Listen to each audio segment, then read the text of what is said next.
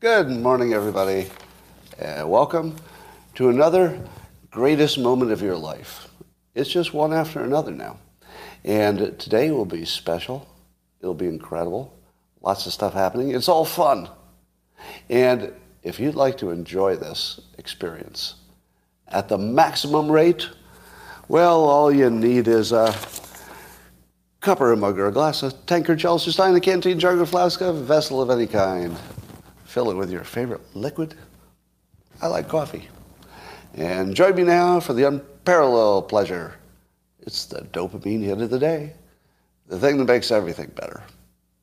It's called the simultaneous sip. It happens now. Go. Ah. Somebody email, emailed me the other day that they have a coworker whose actual natural name is Brandon Fell. it's probably not the only one. It sounds like it might be a common name. Brandon Fell. Well, that's his name. All right, I didn't put this in my notes, so I'm going to say this first.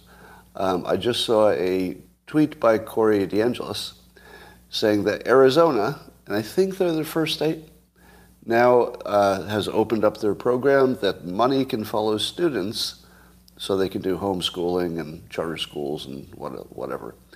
And it's live. Apparently, the program is live now. So parents can take the funding that would have gone to the public school and take it with them to a private school. That's amazing. Now, this is the best of America, in my opinion. This is a system that's working exactly the way it should be. The states are the laboratory. Arizona wanted to go first. And I don't know, maybe in a year or two years, we'll have a pretty good idea how it worked out. Maybe two years is short, I don't know, but we'll have some indications. Now, is this the best idea in the world or the worst idea? We don't know. That's the beauty of it. I think it's a good idea. Seems like it would be. Competition and all that. But, you know, unintended consequences, so we'll see. But that is a really, really big moment in the, let's say, the integrity of the Republic. Because as you know, our school systems are our biggest weakness right now. If we're miseducating the youth, we're not going to have a good outcome. And fixing that's the biggest, I think, the biggest challenge we have. And not that it's hard to do, it's just the most important thing to do. Because if you get everybody on the same page and they're educated and they're doing a good job, well, everything else seems to work out a little bit better. So that's all good news. More good news. Oh my God, it's just all good news today. Um, the Marvel has now started to stream the She-Hulk.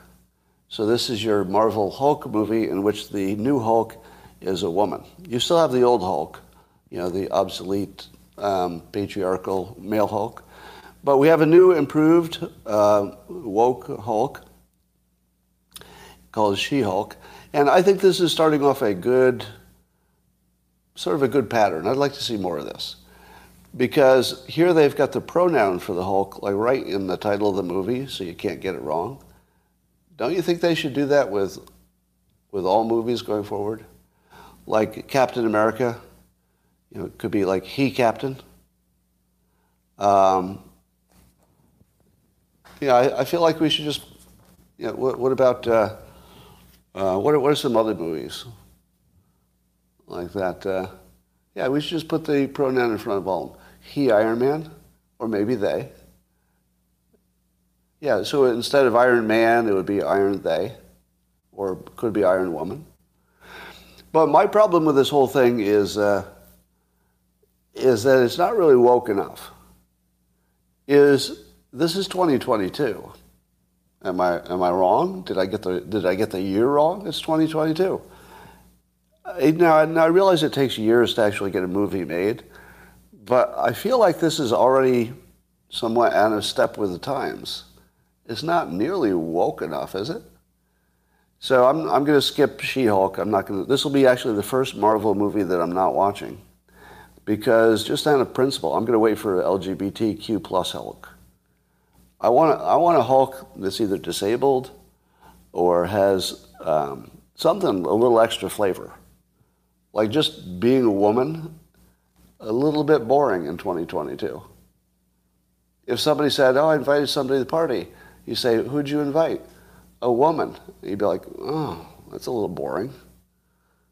Oh, but also, she's bringing a man. You're like, God, that's boring. A man and a woman. Give me a little LGBTQ action, a little flavor, please.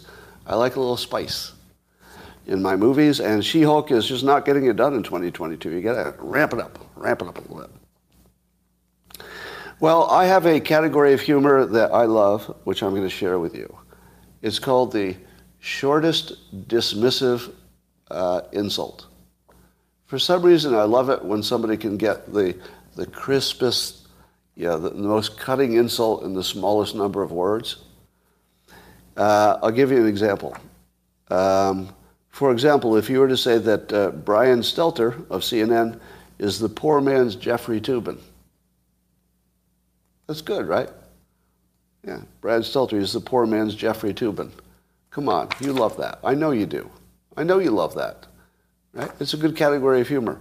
But here's one from uh, somebody on Twitter named uh, Het uh, Punaiza Paradis, which I think I nailed it. I think I nailed that last name. But he, he tweets about the She-Hulk movie, and I just love this. So this is one, two, three, four, five words. Right, are you ready for five words that sum up the She-Hulk movie without ever having watched it? This is what Het gives us. This is Green Karen.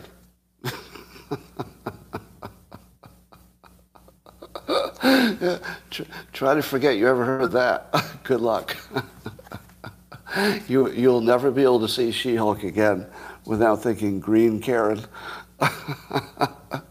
Is that the funniest thing you've seen in a while? Green Karen. oh, God. Uh, we'll, we'll get to Liz Cheney and all the fun stuff. So yesterday I fell for a hoax, um, which is not the first time. Because uh, you see stuff, when you see stuff on Twitter that looks like what you think you expect, it's really easy to fall for it. So I fell for one yesterday for, I don't know, about a minute or two before somebody said, hey, that's a hoax. So I took it down and, uh, and confessed that I'd fallen for a hoax. So it was somebody had, had published the so-called Rules for Radicals. How many of you heard of the Rules for Radicals? So this is from the 60s or something. And allegedly these rules for radicals tell the left, yeah, it's Alinsky's, Alinsky's work, tell the left how to mani- manipulate and, uh, I guess, gaslight the public until they can get what they want. So the, the eight rules that I saw that I retweeted were fake ones.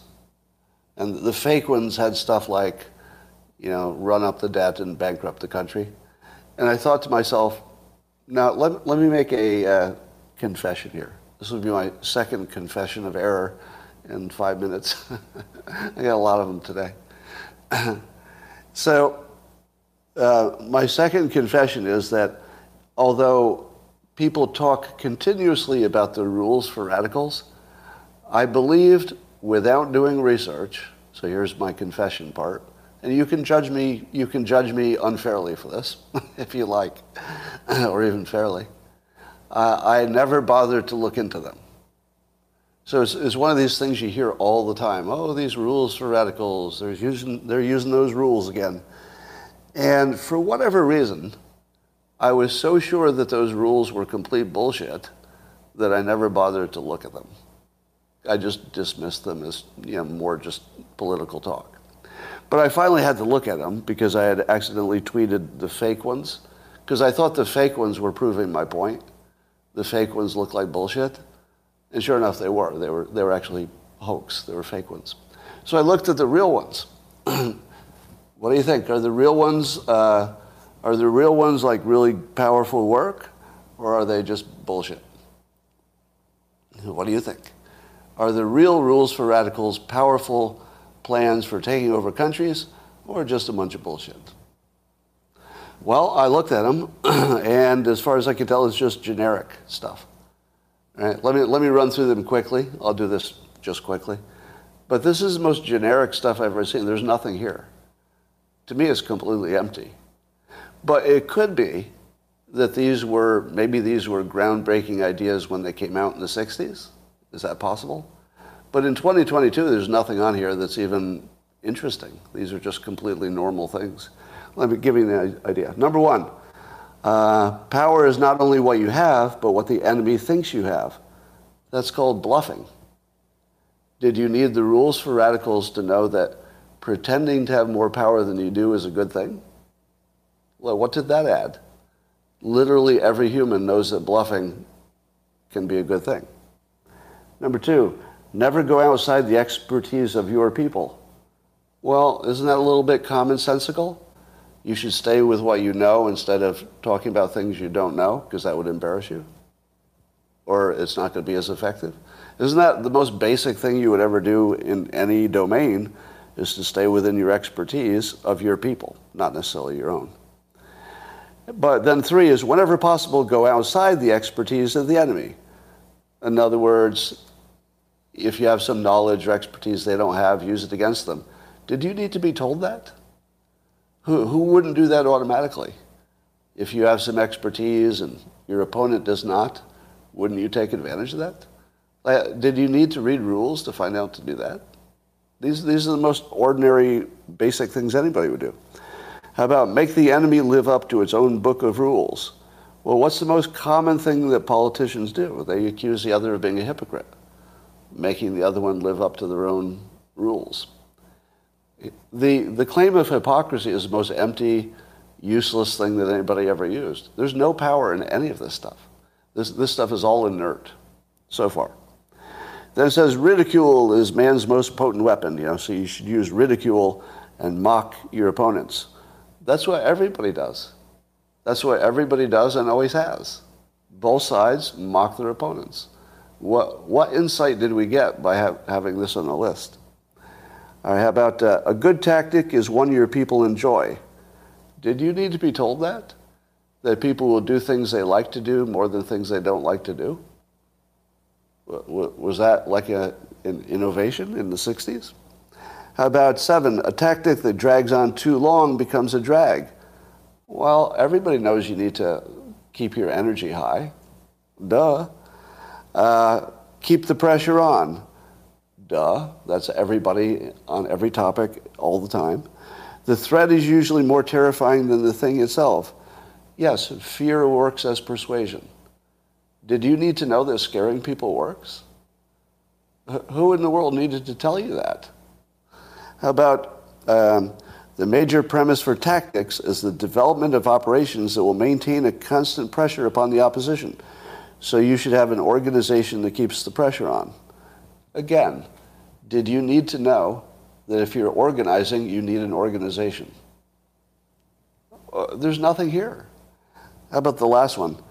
Um, if you push a negative hard and deep enough, it will break through into its counter side, which is based on the principle that every positive has its negative. All right, so first of all, it's just a bunch of word salad, obvious stuff about if you push a negative hard enough, it'll make a difference. Well, everybody knows that. If you, if you accuse your opponent of something long enough and hard enough, it starts, starts working. That's both sides all the time. Number 12, wait, is there two 12s? No. Number 12, the price of a successful attack is a constructive alternative. All right, well, that doesn't even mean anything.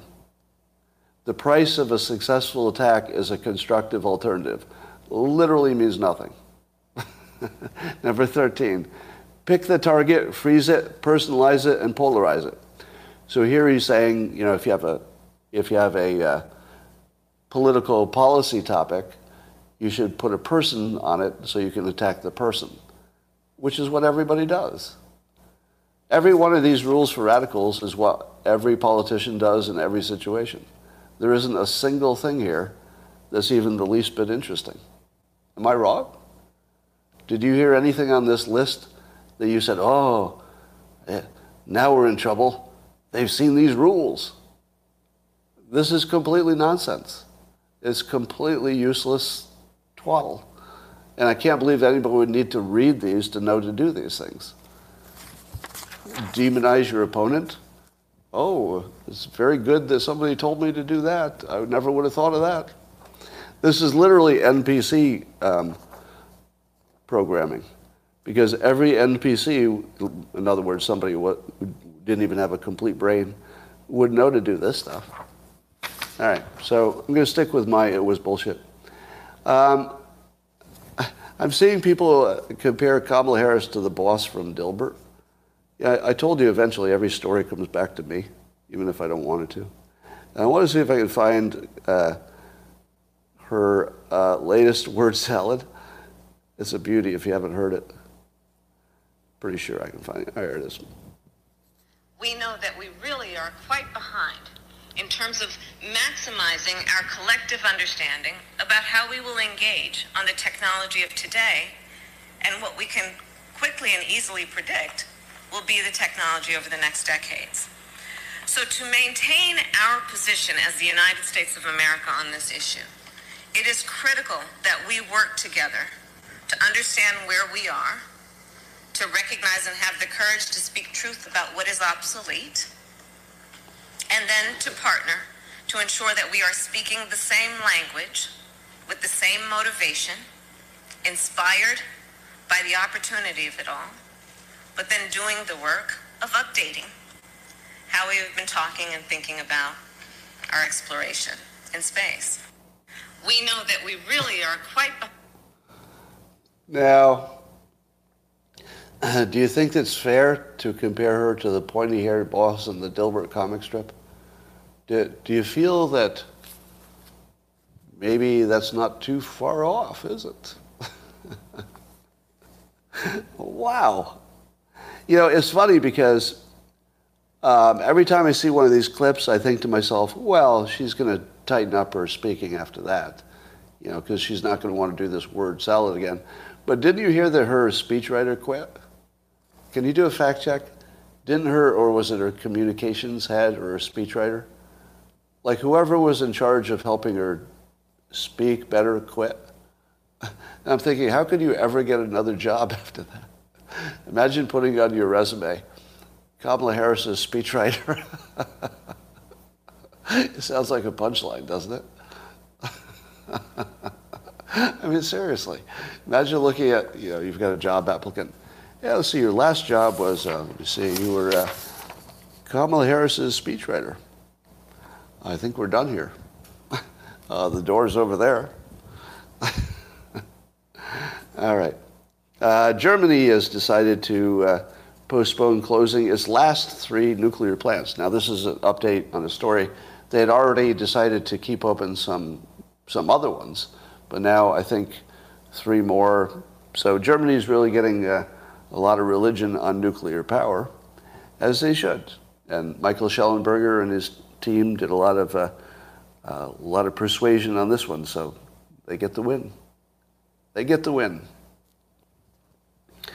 All right, so Liz Cheney uh, lost her primary to a Trump-endorsed uh, candidate. I guess she won about she lost about two to one. It wasn't even close. So she had won her prior elections by overwhelming majorities, but she just got slaughtered. now, how is the news covering it? Well, CNN says that the, um, it's more sign that it's, it's Trump's party and that uh, eight of the 10 Republicans who voted to impeach Trump ended up losing or having to retire or something. Okay. So that's CNN's uh, thing. And I'm thinking, is it, is it 100% because Liz Cheney uh, wanted to impeach Trump? Is that the only problem with Liz Cheney? Is that she went after Trump? Because to me, it looks like there's some Liz Cheney problems here that have to be addressed.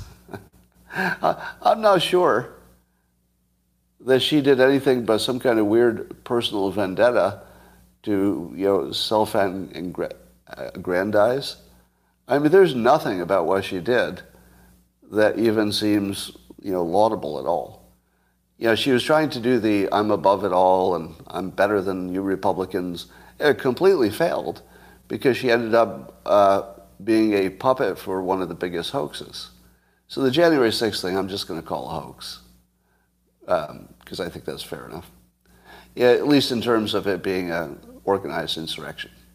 That part's a hoax. And so, so she basically got taken down by the, the Democrats. The Democrats basically attached her to their giant hoax, and they guaranteed that she was going to lose her job, so, which was, I suppose, maybe kind of clever of them in some weird way. Um, but to me, Liz Cheney, of course, she will keep on the fight. They always say that.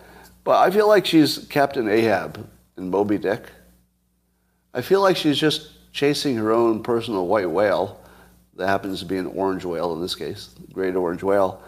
And um, God, I want to say a word I don't want to say, but I'm not going to do it.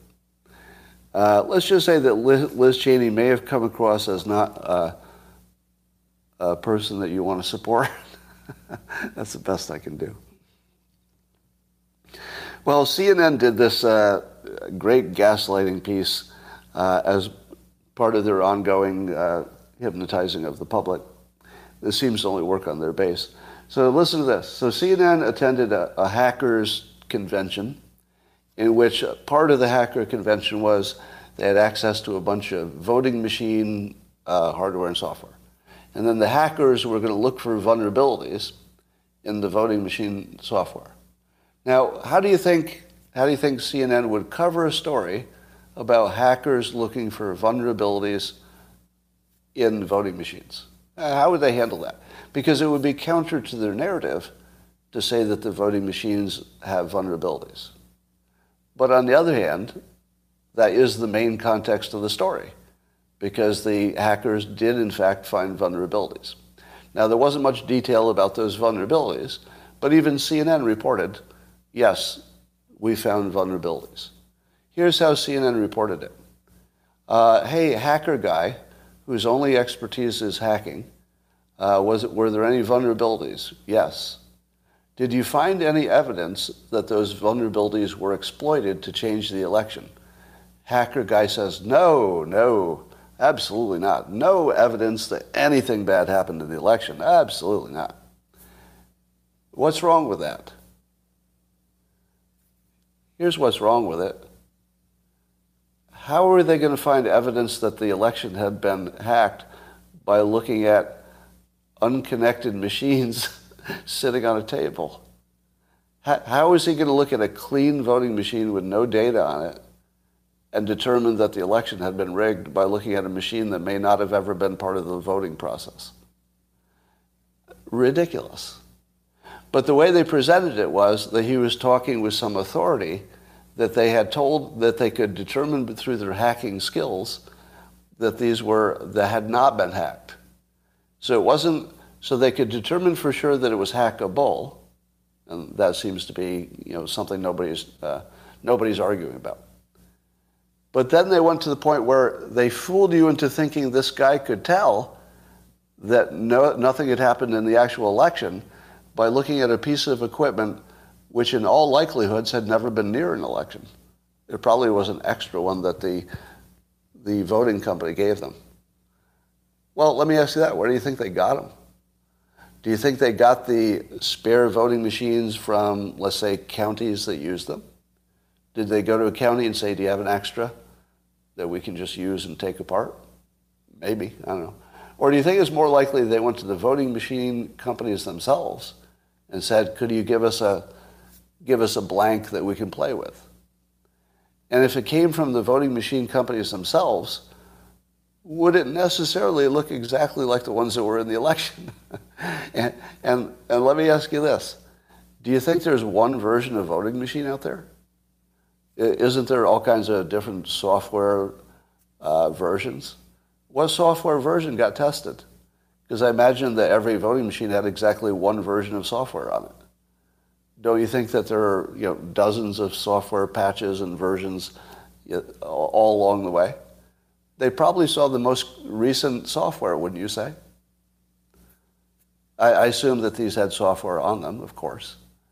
So, did the hackers see the software version that was in the election, Or did they see the most modern software version, which one assumes might have some patches in it?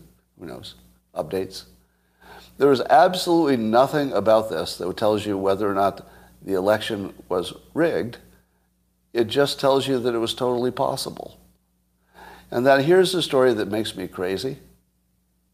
What is the most likely way an election would be rigged electronically? What, what is the most likely way? Is the most likely way an outside, an outside hacker gets into the system? Is that the most likely way? It's not. But we keep talking about it like it is.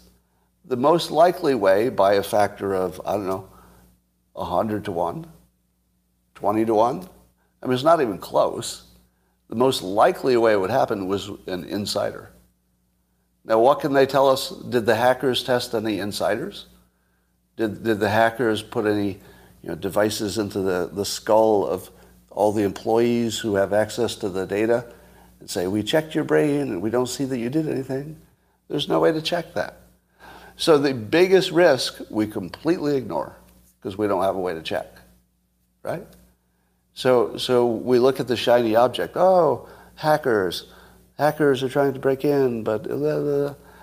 Uh, meanwhile, the biggest risk is always just some guy or some woman. Always. It's always the biggest. It doesn't mean it happened. It just means that's always the biggest risk. All right. Um, so that it's amazing that that happens right in front of us. So I had some vague, uh, vague understanding of that whole Gretchen Whitmer governor uh, might be kidnapped plot by the extremists. And I didn't know the whole story, but apparently the story is that it was a complete setup by one FBI agent who probably coerced some others, but primarily one FBI agent who had some outside security business interests, seemed to have been trying to uh, create the impression that the extremist risk was higher than it was, probably for his own income, meaning it wasn't some kind of a, an FBI plot. It was one guy in the FBI who looked like he could make some money by you know making it look like there's a threat, and then he could presumably pay to take care of the threat that he had created. So they did everything they could to convince some regular people who did not want to kidnap anybody to get involved in this plot. And now, because it's in a court, we have uh, really good evidence, proof, you could say, because it's gone through the court system, uh, that an FBI agent was behind a whole fake hoax kidnap plot. And that really happened. That's, that's not something made up. And part of the story, which is interesting, is that the FBI, one FBI did talk to the local police when the protests happened and asked them to stand aside and let the protesters enter the Capitol building. So at the same time that we're wondering if the January 6th thing had anything sketchy about it, we see an exact model in the real world of what people suspected was happening with January 6th. Now, I'm not going to allege that January 6th was an FBI operation. So I don't have that information. But when you look at one that was an FBI operation and you look at the parallels, you have to start asking some questions. But there is one part that you shouldn't lose sight of that the, this uh, Lansing, Michigan kidnap plot um, the kidnap plot uh, really seems to be run by one person as opposed to the FBI. So there, there's no evidence that I've seen that the FBI as an organization was trying to do this. It seemed more like one person. So you'd have to take that to the uh, January 6th protest and say to yourself, could it be that one or more persons is all it took to make it look like an FBI plot? It wouldn't take much if it only takes one or two people to, to motivate other people to look like a plot. So, given that that happened, it's hard for me to imagine that you could completely dismiss the possibility that the FBI was involved. Again, I don't have any information that would suggest they were. Well, suggest is the wrong word. I don't have any proof that they were. But man, uh, it goes right to the top of your possibility list, doesn't it? it goes right to the top of the possibility list. Rasmussen did a poll on asking people if they trusted lawyers, and only 35% of American adults trust lawyers. But here's the fun part. Of the people who had actually hired lawyers and had experience with lawyers, the more experience you had with a lawyer, the less you trusted lawyers. So if you had never hired a lawyer, you were more likely to trust them. Um, so that tells you something. But I, I, feel like people trust their own lawyer more than they trust other people's lawyers. I generally trust my own lawyer, but I always think the other lawyers are, I can't trust them. But of course, it's a, it's a system where you're not supposed to trust the other side. All right. Uh, Elon Musk made some news by saying that he was uh, basically in the middle politically. So he was on the right side of the Democrats and the left side of Republicans, meaning, meaning he was, he's in the middle. And then he also announced he's buying Manchester United, the, the most famous soccer team in the world, soccer club. Um, but he, here's a, if somebody would like to take over America, let me tell you how to do it. Here's, if you want to actually take over America, you want to do it Joe Manchin style. You want to have a situation where the Democrats and the Republicans are so, so close that a third party would always determine who won. So you create the third party, and here's what you could now. Uh, third parties have existed, but the problem with third parties so far is that they're obviously left or obviously right. Am I right? So you can always tell who they're taking votes away from. So if, if you always know who the third party is going to take votes from, let's say the Green Party takes from the left, then you don't really have power except to be a spoiler. You want to be like Joe Manchin, where nobody would, knows which way you're going to go. So here's what I would call a center party if I were to create one to run the world. I would call it the Common Center Party. The Common Center Party. What does common center remind you of? Common sense. Your brain just goes to common sense. And what does the, the center generally represent? Common sense. Right? And the center is where most people believe they are. And they believe it's common, and they believe that they'd like you to know it's common. Right? If you belong to the biggest group in America and you're being ignored, because the, the far left and the far right get all the attention, you probably want people to know, hey, we're here, we're common, we're in the middle. So if you called yourself the Common Center Party and started a political party, and you made sure that sometimes you leaned left and sometimes you leaned a little right, you would have a Joe Manchin situation where you could control politics. All you need to do is cannibalize one side a little bit harder than the other and you could determine who the president would be. So let's say you wanted, let's say you wanted uh, Trump to lose. You wanted Trump to lose. If you're in the center, then you say, okay, the center wants to have stronger immigration. So suddenly, all the people who think Trump is too extreme, but they like strong uh, immigration policy, they go, oh, the center party, you know, that's, that's for me. And then that center party could make the left win, because they'd take away too many of the votes from the right. But it could go the other way. So you could have somebody from the left, but I'm going to do it with nuclear energy. Like, ah, ah. Presumably, know, these are just examples. but presumably, you could, you could manage your campaign uh, intentionally to take a little more from the left or a little more from the right. And in so doing, you would become Joe Manchin and you would run, run the country effectively because you'd get to decide who the president was. Am I wrong? Now, it would split the party if you were exactly identical to both sides. But the whole, the whole thing here is to be Joe Manchin and to clearly push one way or clearly push the other way when you want to influence things. Yeah, we'll see. Uh, my last point I have to save for the locals platform because It's an idea which would be too dangerous in the public. Too dangerous. True story. Um, so after I uh, turn off uh, YouTube this morning, I'll give the uh, locals people a little extra. Oh, I love you too. I love you too on, on YouTube.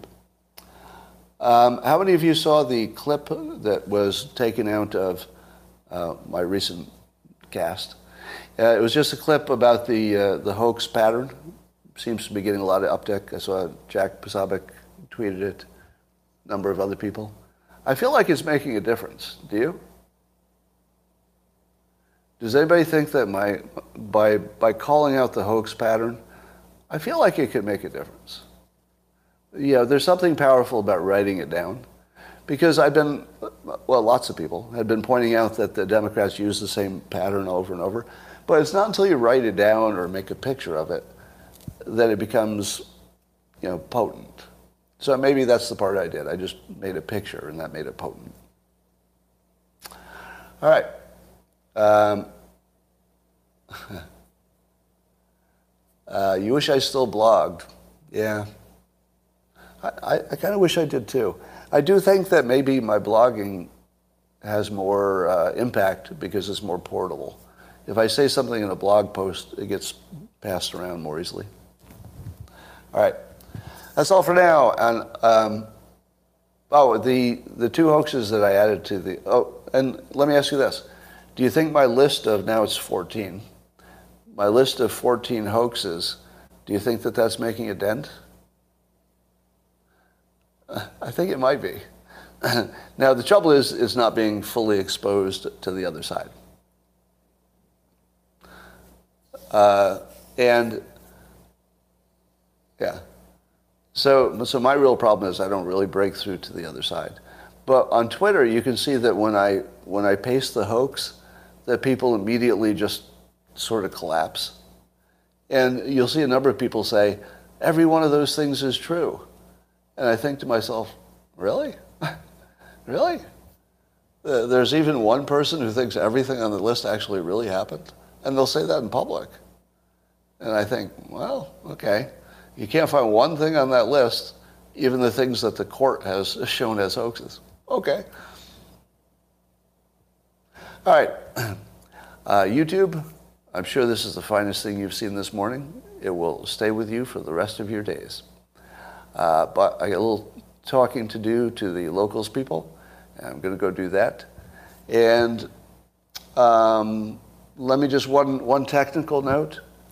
If you listen to the podcast and you saw it was um, all chopped up, uh, or you listen to the, um, I guess it's the podcast that was chopped up, for reasons that I don't understand yet, some of my content can't be downloaded from YouTube.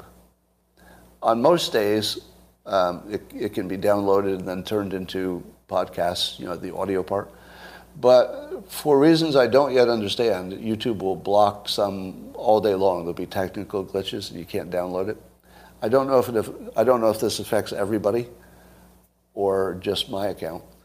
But those that seem the most, uh, let's say, impactful, and this is anecdotal, but the ones that seem most impactful, like you know the the hoax pattern, I feel like those are highly correlated with when I get a technical glitch so that I can't, I can't uh, transmit it.